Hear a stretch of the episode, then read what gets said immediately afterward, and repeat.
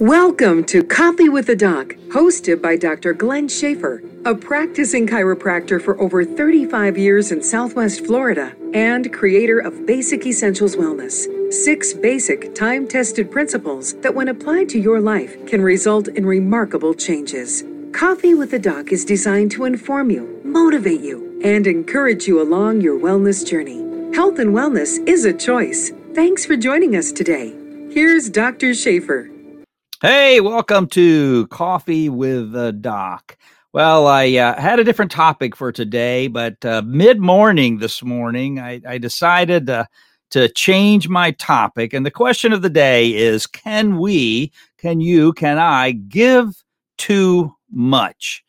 And here we are around the holidays when a lot of us are shopping and this and that. But uh, we're gonna we're gonna reflect on this question really uh, throughout the year. And can we give too much? Can we be too generous?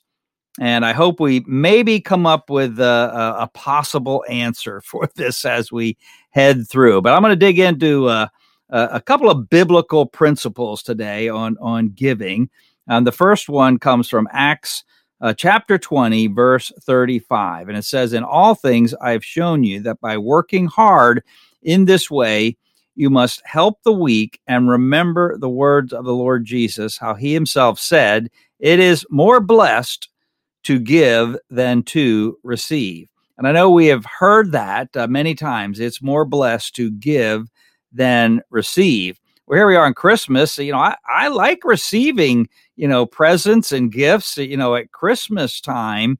Um, but you know here you know uh, the scripture tells us it's more blessed to give than to receive. I had some great friends uh, of ours one time and they were very generous individuals. Uh, they did well financially. He was a golf pro and they went through about a year and a half of where he wasn't working and they were living off of unemployment.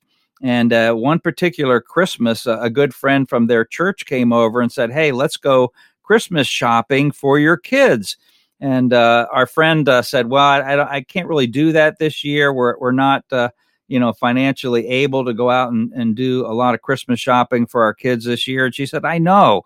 I said, "Let's go and shop for your kids. I'm going to pay for it."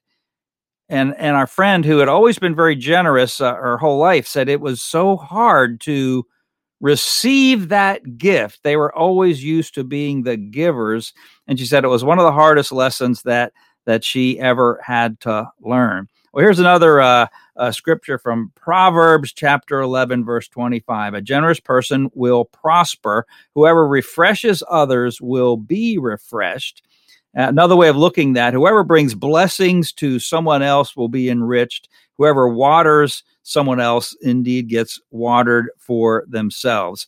So I had a had a patient this morning, and uh, he I haven't seen him in a few years. He's a farmer from up in Ohio, and I knew he wasn't really farming anymore. But a lot of these farmers, you know, they they either have their family is now working their farm, and I would just ask him about that and what was happening on his farm, and he, he told me he had a young man who was now farming his farm. He kind of leased the property out to him and I was curious how that worked. And he told me his arrangement, you know, with this young man, and that this this fellow seemed to be very uh, uh, energetic, and and and he said just a, a, good guy, and I really wanted to help him and make sure that he did well. So I tried to make the arrangement in, in a way that uh, that this young man could do well in the farming business. And he said I even bought all of his equipment for him, and I was like, oh my, you know. And I said, well, you know, we just talked a little bit about that.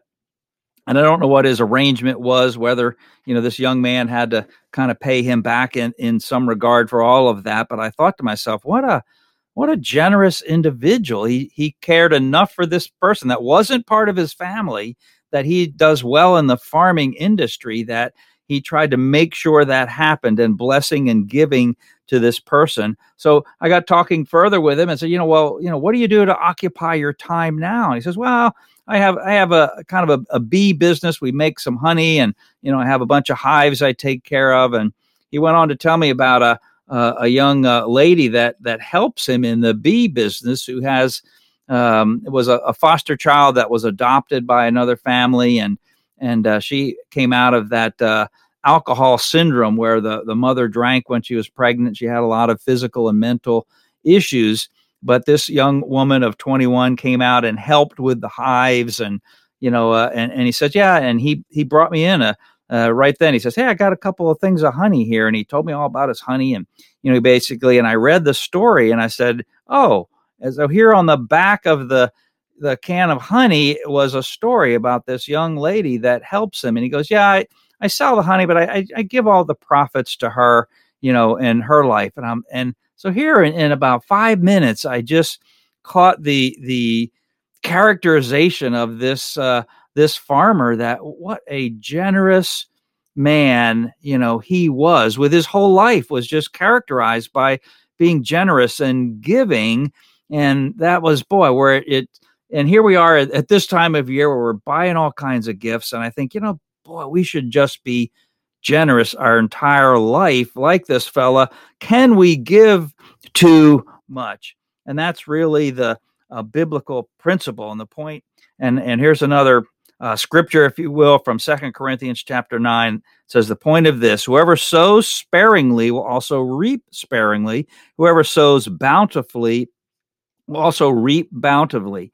Each of you should give what you have decided in your heart to give, not reluctantly or under compulsion, for God loves a cheerful giver.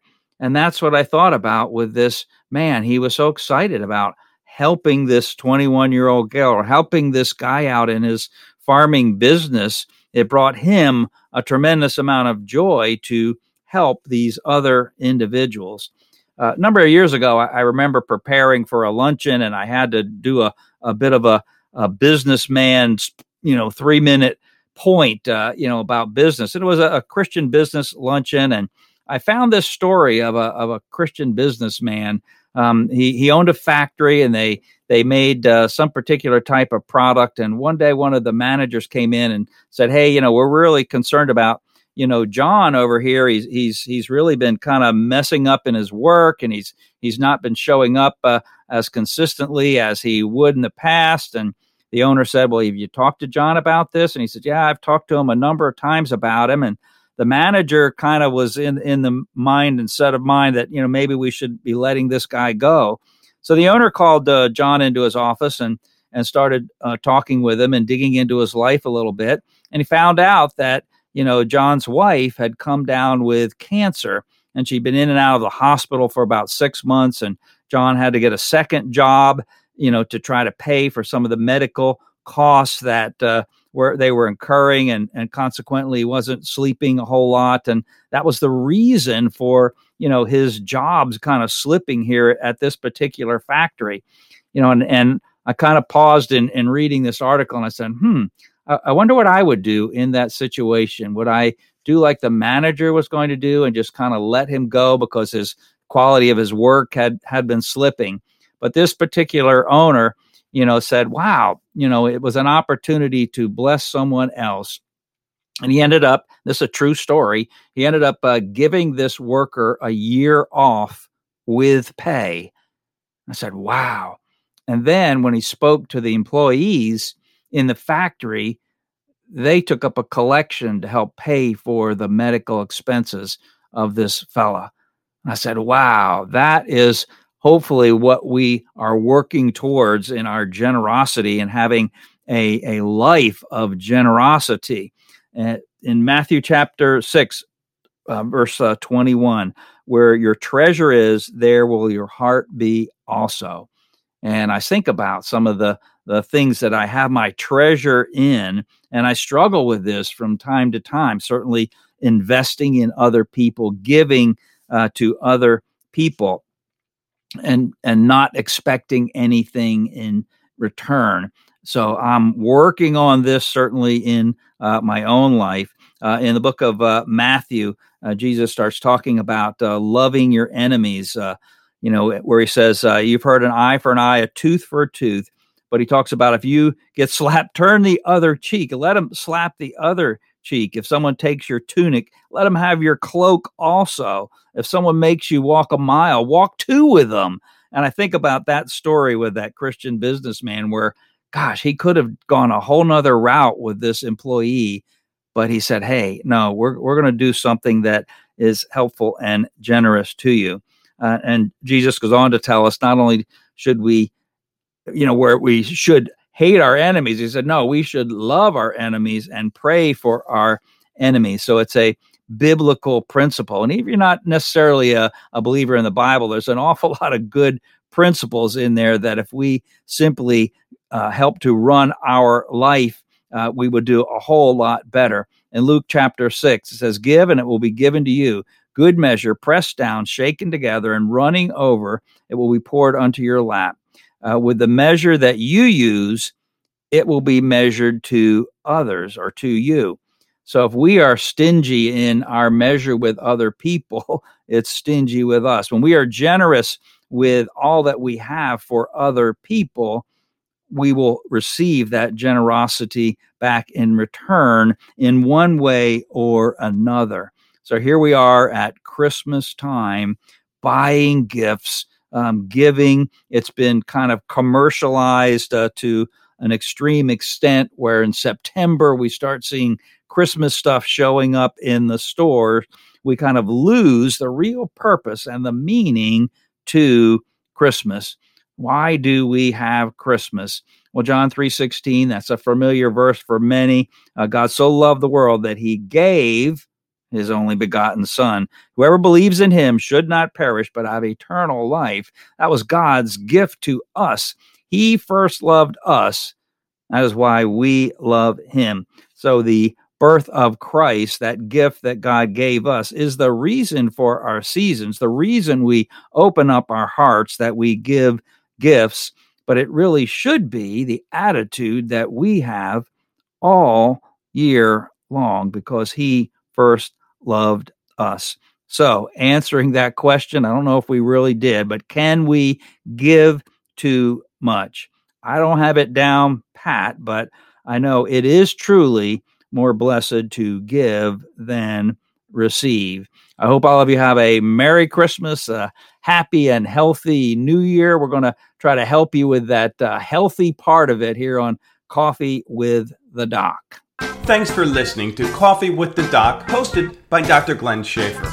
To learn more about Dr. Schaffer, go to www.drglennschaffer.com. That's D R G L E N S C H A F F E R.com or call 239 267 3133. You can also visit him at San Carlos Chiropractic, 19150 Acorn Road in Estero, Florida.